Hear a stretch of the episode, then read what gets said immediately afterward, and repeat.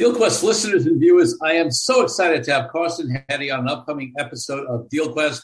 Um, Carson is a major, major player on the on the sales side. Currently at Microsoft, he's got a, a four book uh, best selling uh, series on uh, on sales, and we're really going to talk about again that intersection of how it's not just a sale, but how it really becomes a deal. So, Carson, um, what else are people going to hear about on your episode of DealQuest?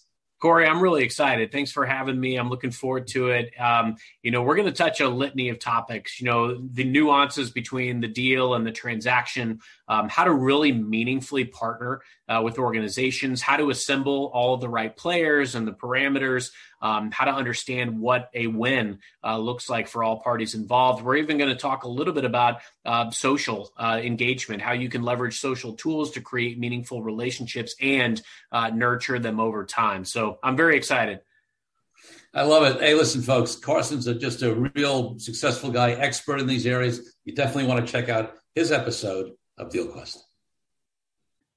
Do you want your business to grow faster? Are you open to new and out of the box ways to drive revenues and increase value? How do you imagine the most successful entrepreneurs and business leaders double, triple, or expand their businesses tenfold or more? The answer is deals. This is a weekly podcast featuring conversations with business owners, executives, and leaders as we reveal behind the scenes details that give you, our listeners, the confidence to pursue your own deal driven growth. On the show, we discuss a huge variety of deals, everything from large complex mergers and acquisitions to smaller deals that you can do even without significant capital. My name is Corey Kupfer, and I've been supporting deal driven growth for businesses for 35 years as a successful entrepreneur, professional negotiator, and attorney. My goal is to help you strategize, plan for, find, and complete deals that will help your company grow faster. Welcome to the Deal Quest podcast. Let's get started. Carson Heady is the best selling author of the four book Birth of a Salesman series and an eight time CEO President's Club winner across six sales and leadership roles at AT&T and Microsoft. He's been recognized as the, as the, number one social seller globally at Microsoft and currently serves as the sales director for the Microsoft Health and Life Sciences. He lives in St. Louis with his wife, Amy, and daughters, Madison, Sidonia, and Charlotte. And I am super excited to have Carson on the DealQuest podcast. Carson, welcome. Corey, I'm thrilled to be here. Thank you. You know, so um, we're going to jump into the way I normally start the podcast, but I, um, you know, people looking at listening to your bio are going to uh, who've listened to this podcast are going to say, "Wait a second, Corey. I thought you always make this distinction between sales and deals." and you got a sales guy on. Well, folks, I want to I want to tell you yes. I mean, Carson is a master uh, salesperson, but but he also understands in all his leadership roles and sales roles and whatever the value of deals, and you're going to get to see that. And um, I realize that I love when we bring together this conversation of the organic growth sales along with deals because they're not mutually exclusive. And I had to look back, and I think it was all the way back. I mean, this is going to be, I think, episode I don't know, 130 something, maybe even 140. Um, and uh, the last person we had, I think, where we talked about sort of the integration of a great salesperson and deals was Dell, Johnson back on episode 82. So it's been a while. Uh, so I'm super excited to have you on. So before we get into that and talk about some of the deals you're doing now that impact um, how you grow sales for, for the major companies you work for, I want to take you back, Carson, to when you were a little kid growing up, 8, 10, 12 years old. Uh, what did you want to be? Because for a lot of people, it's not what they're doing now. But I don't know. Were you a born salesperson? Did you want to be a salesman when you were a kid, or was it something else? No, I got into sales very much by accident. Um, definitely not by design. Um, you know, I went through a lot of the normal cycles of you know wanting to be an astronaut or um, you know things of that stature. But I did want to be a writer when I was a kid, so I was able to achieve that milestone. Um, but to know I got into sales quite by happenstance. It was one of those situations where I got out of college. I had no idea what I wanted to do. Um, and I actually thought I was going for more of a customer service type role, but I found out very quickly that it was not. And I love that you made the delineation as well, Corey, between the deal and the transaction, because I started out in a very transactional environment. It was kind of a one call close type of environment. Yes. So I had a certain connotation uh, of sales for many years because of that. But then over time, especially as I started to be, get the, the privilege of working with enterprise customers, uh, realized, you know, some of the nuances of not only longer sales cycles, but if you're truly attuned to their needs, um, you know, the, the, art of the deal as it were is to ensure that you're you know you're aligned to roadmap that you're aligned on critical milestones and that you have the, all the right people um, in the boat with you on both sides. So uh, really glad you made that delineation but it was not uh, not by initial choice that i got into sales but it's definitely by choice that i stayed. Love it. Love it. Love it. And one other question looking back before we talk a little bit more about what you're doing now and and you know more specifically about deals um, what was the first deal of any type that you can remember? You know, could have been when you were a kid, later, whatever comes to mind. Uh, first deal of any type. Um, you know, I'd say the one that really probably jumps out the most at me uh, was one that we did when I was um, within AT and T. Actually, I was in their advertising bureau for some time, and and uh, very large um, advertising deal that we were able to land with a, with a big name. Now, a lot of these uh, you know, we um, it's funny. We started off and and it was a kind of an offset um, subset of the uh, Yellow Pages. It was when we launched YellowPages.com, and so we were okay. reaching customers and trying to um, you know make deals around internet uh, products but also um, you know we had the print yellow pages as kind of a default uh, as well so um, but the first really large deal that we were able to put together was was a guy on one of our teams that um, you know it was a it, largest banner that they had done up to that point, and um, lots of different uh, cooks in that kitchen, lots of stakeholders that were engaged. And a lot of, but a lot of the folks that we engaged, I mean, it could be um, small shops. You know, we were calling off Excel spreadsheets at the time. Uh, we had no auto dialer at that time. It was uh, felt like it was the stone age of sales, um, but it was a very complex deal.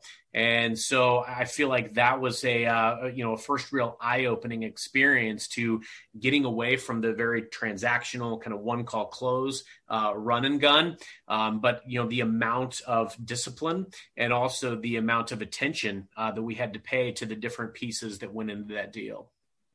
So so okay, so let's let's jump off on that and talk about this distinction that I initially raised and you commented on, you know, of sales versus deals or transactional sales versus deals. And you've already sort of quickly alluded to some things about, you know, having to bring different people to the table, right? Some of them might be in your organization, outside your organization, right? Strategic alliances, partnerships, all this kind of stuff. Why don't you tell me what you look at as the difference between a traditional sale and what makes it really a deal? Absolutely. Um, you know, I think a lot of times we look at the traditional sale as a situation where we can very quickly surmise, um, you know, what the landscape is. There may be few barriers to uh, point of entry, maybe a situation where a lot of the, you know, senior influencers or the board doesn't have to weigh in. They don't have to ratify this deal. Um, there can be simple transactional situations where there's budget, there's intent. Um, you uncover a need very swiftly, and you know we agree to move forward. And and often, I mean, these aren't the ones that are multi-million dollar um, transactions, right? I mean, these are situations that uh, relatively quickly we can surmise that there's a need and we move forward. Um, and I think the the big difference, Corey, is really um, once you uncover that, and, and, don't get me wrong, no matter what, I think the one commonality is the element of change. And that's mm-hmm. the commonality of, of the foundation of it is that you know, in both cases, we're looking at, you know, trying to become part of a transformation for an organization. Now, a transaction um, might have minimal ramifications or implications. Um, however, a deal typically has pretty substantial ones. And um, that's why when we're asking for that level of change, it requires a lot of different stakeholders. It requires an understanding of key milestones and timelines that are going to be required in order to make that happen. It also makes us ensure that we've got the right people in place on all sides. Um, so, you know, my team is in place. The resources that we can bring to bear are there. The investments that we are going to make, um, you know, that level of intent. And then on the flip side, the expectations that the client um, has and are going to bring to bear. What are they going to commit to from a milestone or an investment perspective? And then also, what is the what is the plan? How are we going to map out these key milestones? Not only before the deal transacts, um, but also after the fact. I think the key delineation, another key one between deal and transaction, is that it's it's a relationship. Um, you are truly embarking on a uh, mutually um, you know, beneficial relationship where there are uh, aligned synergies. Uh, there is intent to work together and intent to work together beyond uh, whatever deal transpires. I, I, think the key element is um, that a deal isn't a moment in time. Um, yeah. It's something that you build toward, and it's also something that you build beyond. Yeah, I love that. Uh, that's a great way to phrase it. Um, and are there times in these in these deals that you're bringing? You know, so you know, there's you theoretically, whether it's for you know whoever you are for Microsoft, let's say, um, you know, where obviously there's a product or service that you do want to sell uh, to the client, the client needs it, um, but you've already started to distinguish out this ongoing relationship, etc. Are there times where you're also part of the deal is that you're bringing other strategic resources even outside of you know the two companies to the table?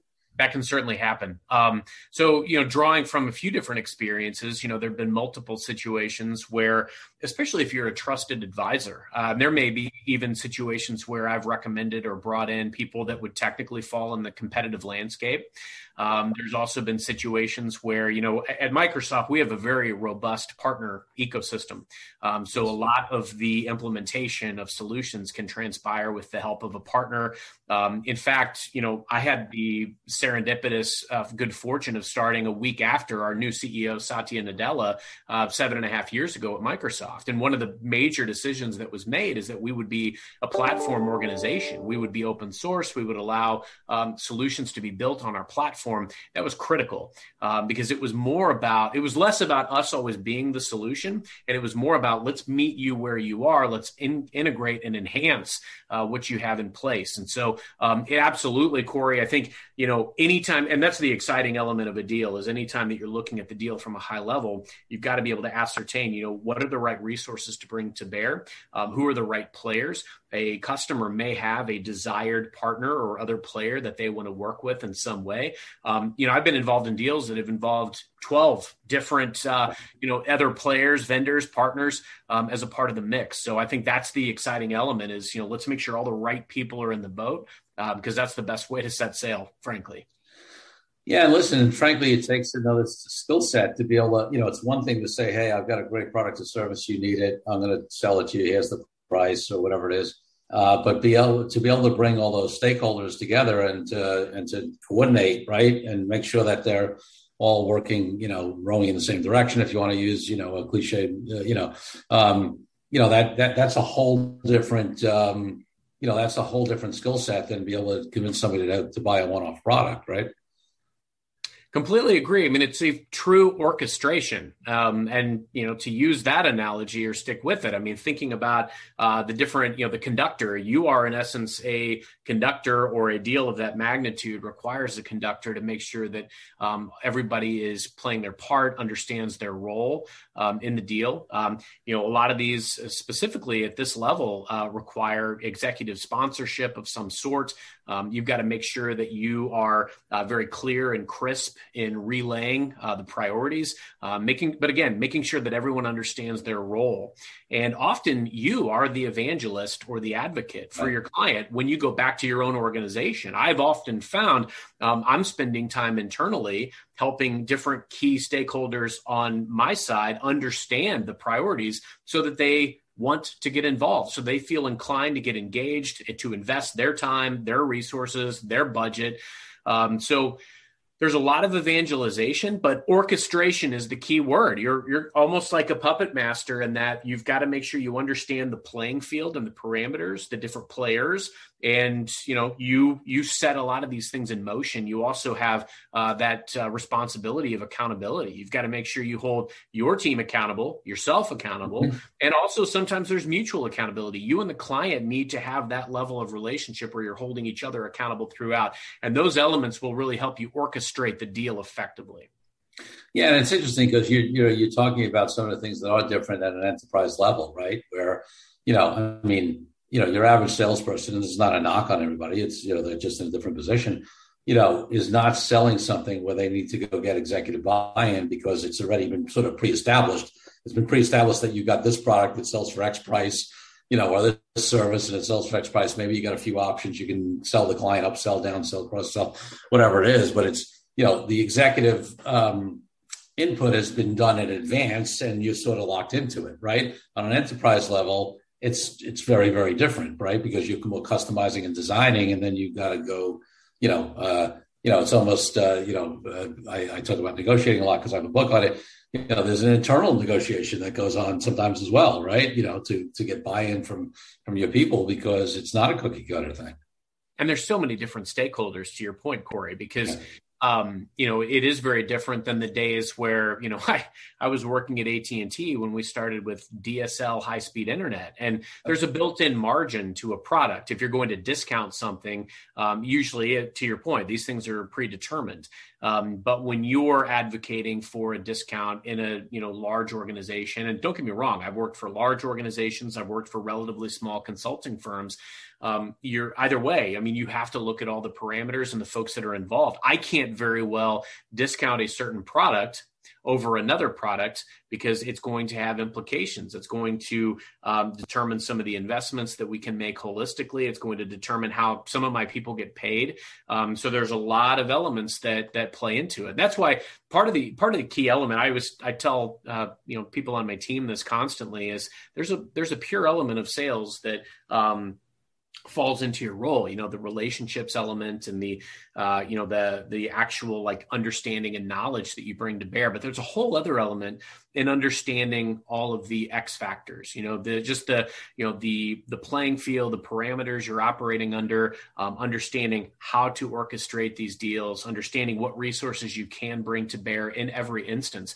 Uh, there's a real value in that. Um, frankly too like how how can you best understand that to be transparent in the deal. I'm a big believer in deal transparency. Some of the most impactful deals that I've been able to put together, or even some of the most complex ones, um, I've had situations where I've been called in uh, to finalize a deal because the team and the customer had taken months and months and months and couldn't come to terms. Yeah. And I was able to do so very quickly. And here's why because I was able to basically surmise where are they? Where do they need to be, perhaps from a budgetary perspective? What are their key priorities? But then also helping them understand what are my organization's key priorities? What levers can we pull to unlock perhaps additional incentives that we can bring to bear. Um, it's my goal, again, to be that evangelist and advocate. And by understanding the resources at my disposal and by being transparent in the deal process, um, you gain trust. Um, but you also, you know, who doesn't? Everybody wants to walk away from those scenarios with a win. I always try to figure out what is a win for my client, the person sitting across the table, or in this case, sometimes uh, throughout that virtual room. Uh, but whatever that is, figure out what looks like a win to your client. Orchestrate that uh, within the deal, and make sure that you are very mindful of your your customer, uh, your own company, and yourself, and the other players, and how they get paid. And if you take all those things into consideration holistically, that's how winning deals are done. Yeah, and and you know, for me, I you know, it's interesting because you know this comes up for me as a lawyer. It comes, you know, I look at, you know, I I know a lot of folks in create in quote unquote creative fields, and um and I always say I look at a lot of my business clients, whether they're in financial services, whether they're in tech, whether they're in sales, whether they're whatever, and the great ones really are very creative people. They may not be expressing it in a painting or or in, a, in writing a song, right? But there's a you know but but but you need a level of creativity and, and you know and and out of the box thinking and, and and ways to think on your feet and you know and, and and figure out what's available to truly get a deal done if you're doing a set you know if you're doing a sale and you basically don't have a lot of optionality and it's like okay either you know and there's still creativity in the sales process anyway but certainly when you're doing an enterprise level deals where you've got so many moving pieces and so many resources you can bring to the table, and you know uh, where you got to get approval. I mean, you know, I think I think it's a very creative field in a very different way than somebody paints, but it's still very creative. You hit the nail on the head, Corey, when you said outside the box thinking. And I think that's why it's so important that both parties or all parties that are involved can state their priorities to one another. You know, what are the key asks that each organization has um, how would they prioritize them? Because not you know you're not going to walk away. Not every side is going to walk away with every single element that they want to get out of the deal per se. Um, however if you are all very candid in you know what looks like a win to one another and you can prioritize those things and make sure that everybody gets that you know some key elements of that in the deal. Um, i think that's what's going to to to make it a winning deal. And and you know when you said that about the outside the box thinking you know sometimes it isn't always cut and dry or you know mm-hmm. tried mm-hmm. true. There may be some um, unique ways or unique perspectives by which we can view uh, the deal or the potential investments or the resources that we can bring to bear or what does that post sales relationship look like? Um, you know there's a lot of different things that can be taken into consideration. And i think that's why you want to leave no stone unturned uh, when you're uncovering ways to put this deal together. Love it. Love it. So i want to talk a little so you wrote this four book series birth of a salesman um, and uh, you know, best-selling author. Um, what what inspired you to write the books? And then I want to get into a little bit because you know doing a book is a deal as well. So uh, tell us a little bit more about the books though before we get into the deal aspect of it. Yeah, you know, I always enjoyed writing. I mean, when I was a kid, I'd write stories about you know people in my class, and you know we were in space or we were time travelers or whatever it was. And then when I was at AT and T, I was writing this newsletter column and um, you know it was a lot of these articles were gravitating towards sales. Yeah. now look there's so many sales books out there. Um, i didn't want to reinvent the wheel. I didn't want to try to do something that would pale in comparison to what else was out there. So i created a fictional story um, about a protagonist who goes through all these lessons and uh, then he writes a book right? So it was kind of a book inside of a book concept. Mm-hmm. and um, you know i did this wow a decade ago and um, you know, to your point, I, I reached out to 1,692 publishers and agents, and um, finally found, you know, it was about 15 that uh, read read the material. Uh, yeah. Six offered to publish it, and I picked the one with the best distribution. And um, I, I, can tell you that uh, it's been one of the greatest experiences of my life. Not because I've sold enough books to retire, because I haven't, uh, but because it has beget relationships that I never would have had otherwise. I was actually um, uh, recruited for and hired for a role because they had seen that I had written the book.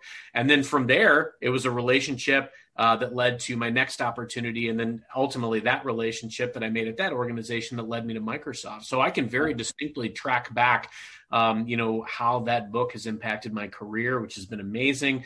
And then I've written three subsequent ones, um, the latest being Salesman on Fire, which has been the best selling um, of all of them. So um, it's been a wonderful journey. Um, it was something that I always wanted to do, but I needed to do it in a unique way. Yeah, yeah. So did you end up getting an agent, or you you went directly to publishers, or how, how did that end up uh, happening? Because especially with the, I mean, I know a little bit about it because I've done a book which I which I hybrid published. My my my wife's done a book which she got a major publisher deal. Uh, so I know everything from self-publishing to hybrid to major. Um, and you know, certainly with the majors, you almost you pretty much never get a deal without an agent. Although my wife was a little bit of a I won't tell her story, but in any case, um, so w- w- which way did you end up going with that original book? The subsequent ones? Yeah, I bought a book called The Writer's Market, and yep. uh, basically helped me train myself on how to write query letters. And I did a combination of reaching out to agents and publishers, and um, I had more success just going direct to publishers. They were the ones who yeah. were more uh, responsive. Um, I have done the, the publisher route. I've also sub, you know, um, self pub since, yep. and um, you know, I'm not going to advocate one way or the other. I think you've got to choose your own journey. Um, I've yet to get a major publishing deal, but who knows? Maybe someday. And listen, uh, you know, just just to, for the audience, in case you didn't know, and we've discussed it a little bit on a couple of episodes. I mean, almost nobody gets a major publishing deal these days. Even even even the books that uh, even the, the books even when a major publisher takes you, the advances are not significant in most cases, uh, unless you are a athlete or politician or super so whatever. Um, but there are exceptions. My wife was an exception. She she got she got a, a nice advance on a from a major publisher. Um, but there's also so many other opportunities, right? Uh, between self and hybrid publishing, and and for the most part, even even most people who publish with majors, you're not getting rich off a book. You're leveraging it. If you're smart, you're leveraging that book somehow, right, into relationships, into opportunities, creating authority, you know, marketing, getting yourself speaking engagements if you happen to be a speaker. You know, there's a lot of ways you can leverage a book, and there's a what, you know, and put business models around it, do deals, uh, and that's the smart people do that because uh, almost nobody's getting rich. You know, there are a couple of exceptions. You know, um, you know, I'm sure uh, both uh, Barack and Michelle Obama, and you know, and and you know, uh, name a bunch of celebrities, whatever, have made a lot of money off their books, but uh, those are few and far between. So, um, you know, it's it's uh, there are different ways you can do deals to leverage books, uh, even without a major publishing deal. Agreed. Yeah. Let's take a break from the show for a minute so I can invite you to a new way to determine your deal readiness. I created a fast and easy assessment that will determine exactly how deal ready you are. Once you complete the assessment, I use your responses to identify the obstacles that are holding you back from being a deal-driven growth genius. It's as easy as heading to coreykupfer.com slash assessment. That's coreykupfer.com slash assessment and filling out a few multiple choice questions. I'll be checking in after the episode to see what your results are. Now back to the show. Of course, in terms of, um, are there any other just uh, either general lessons that you know you've learned around deals, or, or cool stories about deals you did that you want to bring before we uh, start to think about wrapping up?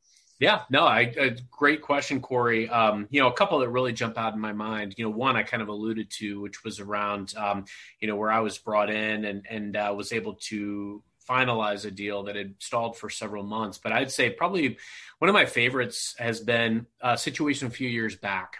And, um, you know, we had historically not had a strong relationship with this client. Uh, mm-hmm. This client had a global presence.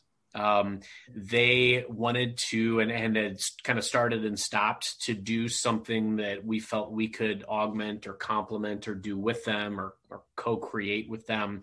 Uh, they had started and stopped on this project multiple times over the years. In fact, it had kind of become a bane of, of existence for some of these folks.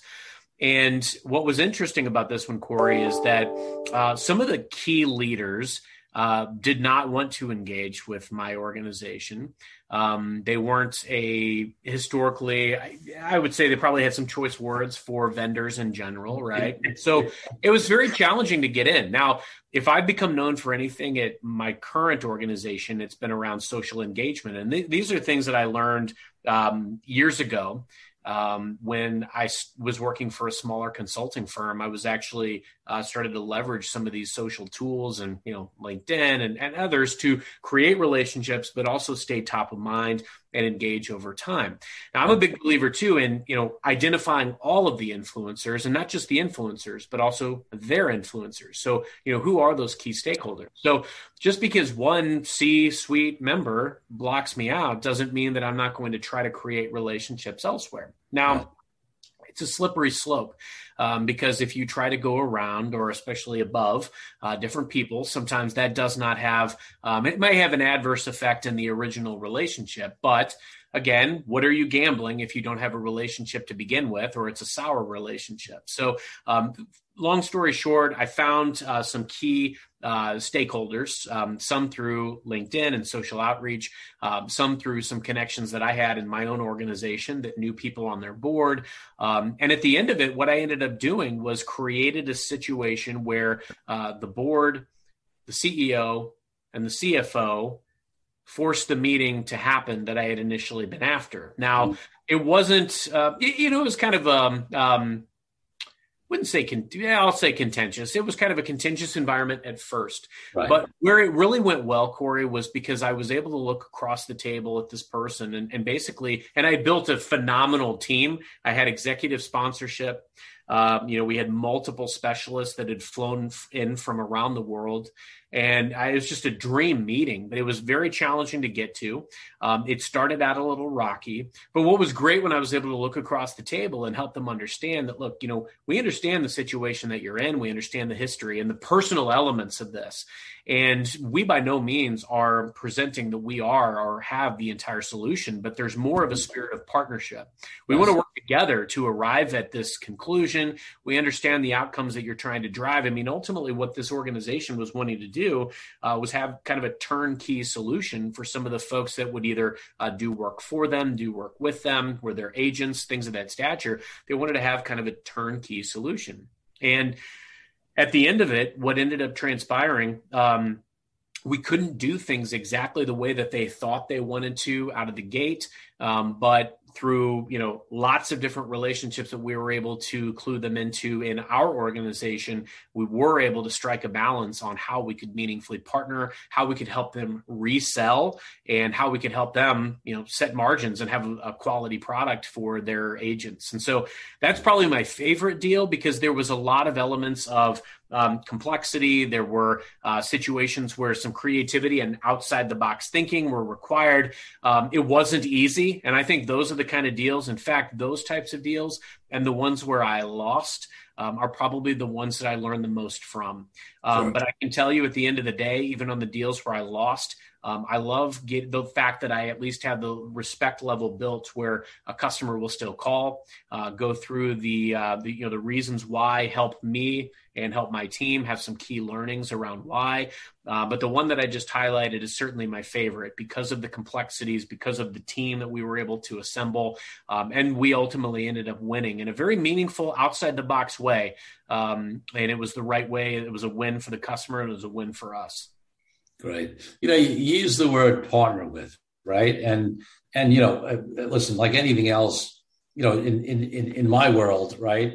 Uh, lawyers got such a bad reputation as being deal killers that every lawyer will now say, every corporate lawyer says they're a deal maker, right? That doesn't mean they are, right? Um, you know, there's, there's, something, there's a, you know, there's a difference between a lawyer who's truly a deal maker, and that doesn't mean they're not going to advise their client if there's something that is a risk, etc.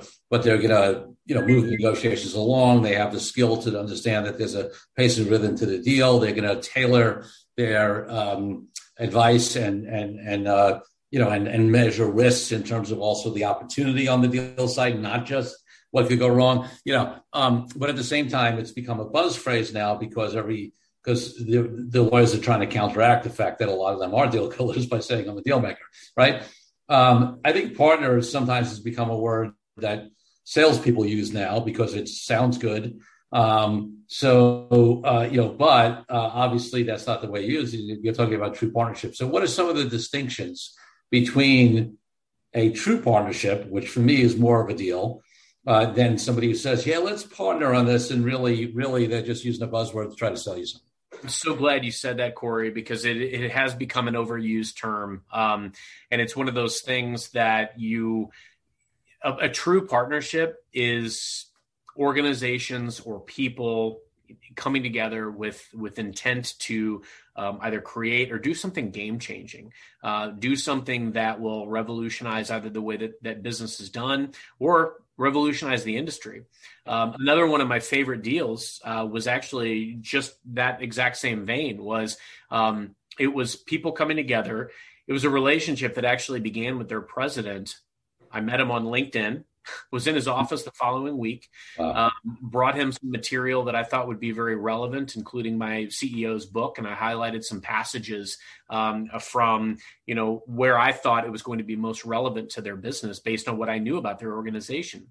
And they were looking at doing a a partnership with an organization like ours, but um, they had gravitated towards some things that some of our competitors were doing. But um, ultimately, what ended up happening, Corey, was because of uh, understanding their needs in the way that we did, creating value around some of the relationships that we could bring to bear, whether it was ones that we had with other clients that could be good partners for them, or whether it was exposing them to some of the resources or people within our organization.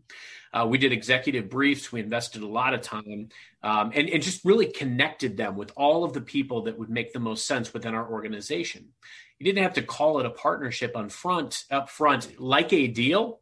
It became a partnership because what was transpiring. And so I think that's the key element is you don't come out of the gate saying we want a deal and you don't come out of the gate saying we want a partnership. You come out of the gate saying, you know, look, these are the things that we identify are potentially some synergies. This is what I know about your business, about your industry. Uh, these are some things that I know people uh, like you are grappling with today. What may be keeping you up at night, um, and I'm curious how you're you know approaching those things today.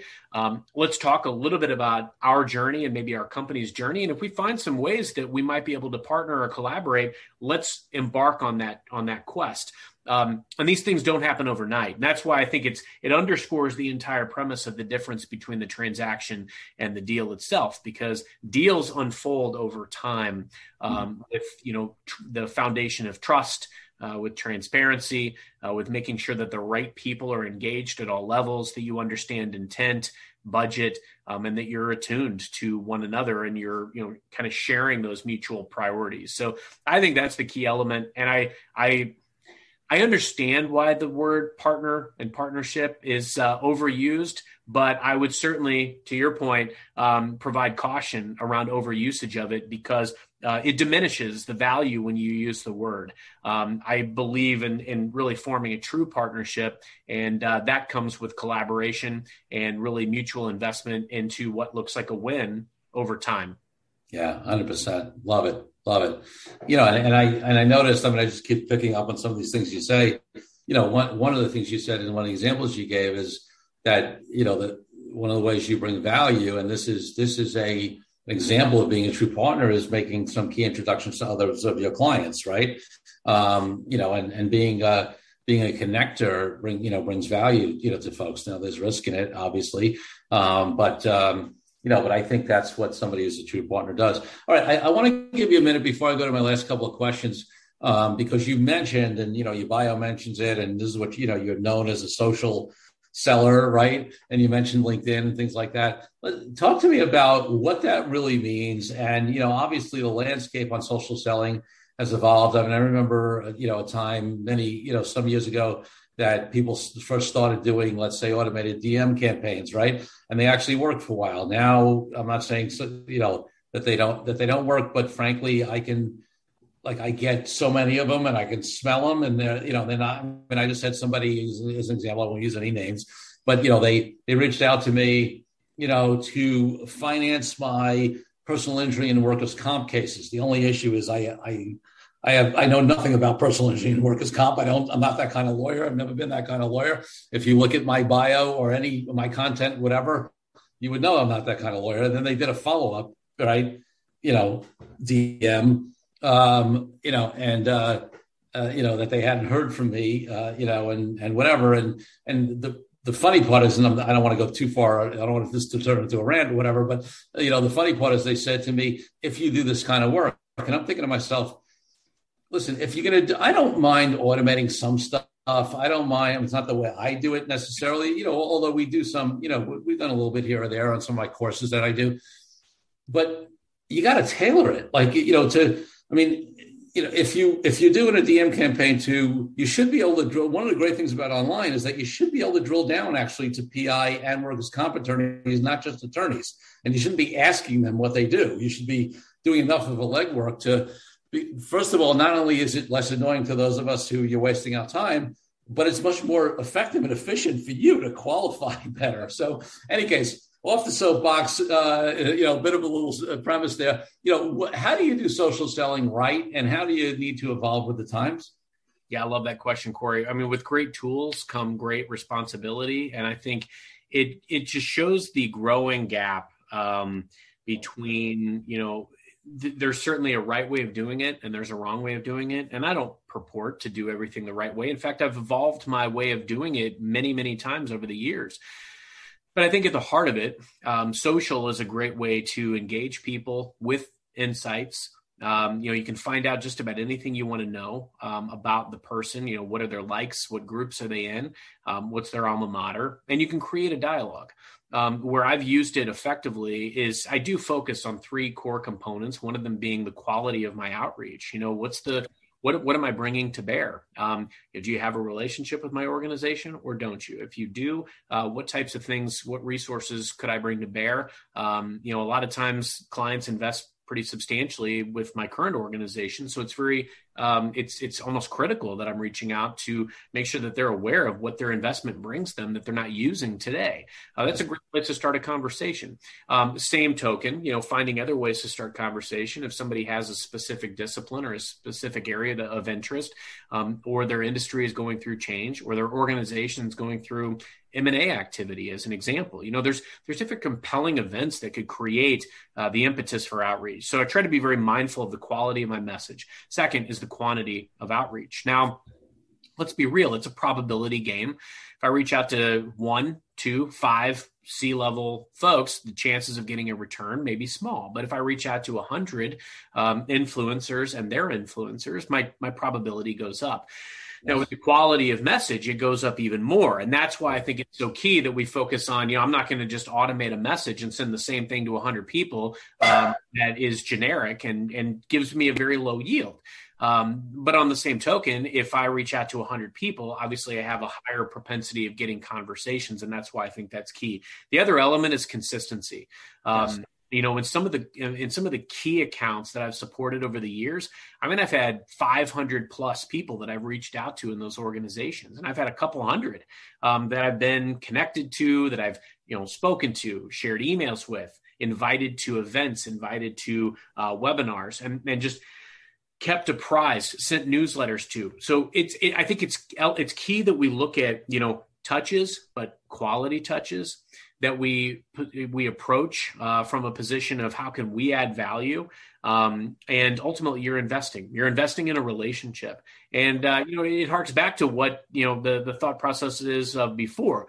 It'd be really easy for me to automate a message saying hey i'd love to partner but the reality is is that if you make make it personal and you take a personalized approach um, and you go in from a servant perspective, um, the the probability of getting a partnership that you claim you seek is a lot better. Um, so I, I, believe consistency over time is key because you want to continue to invest in those relationships over time.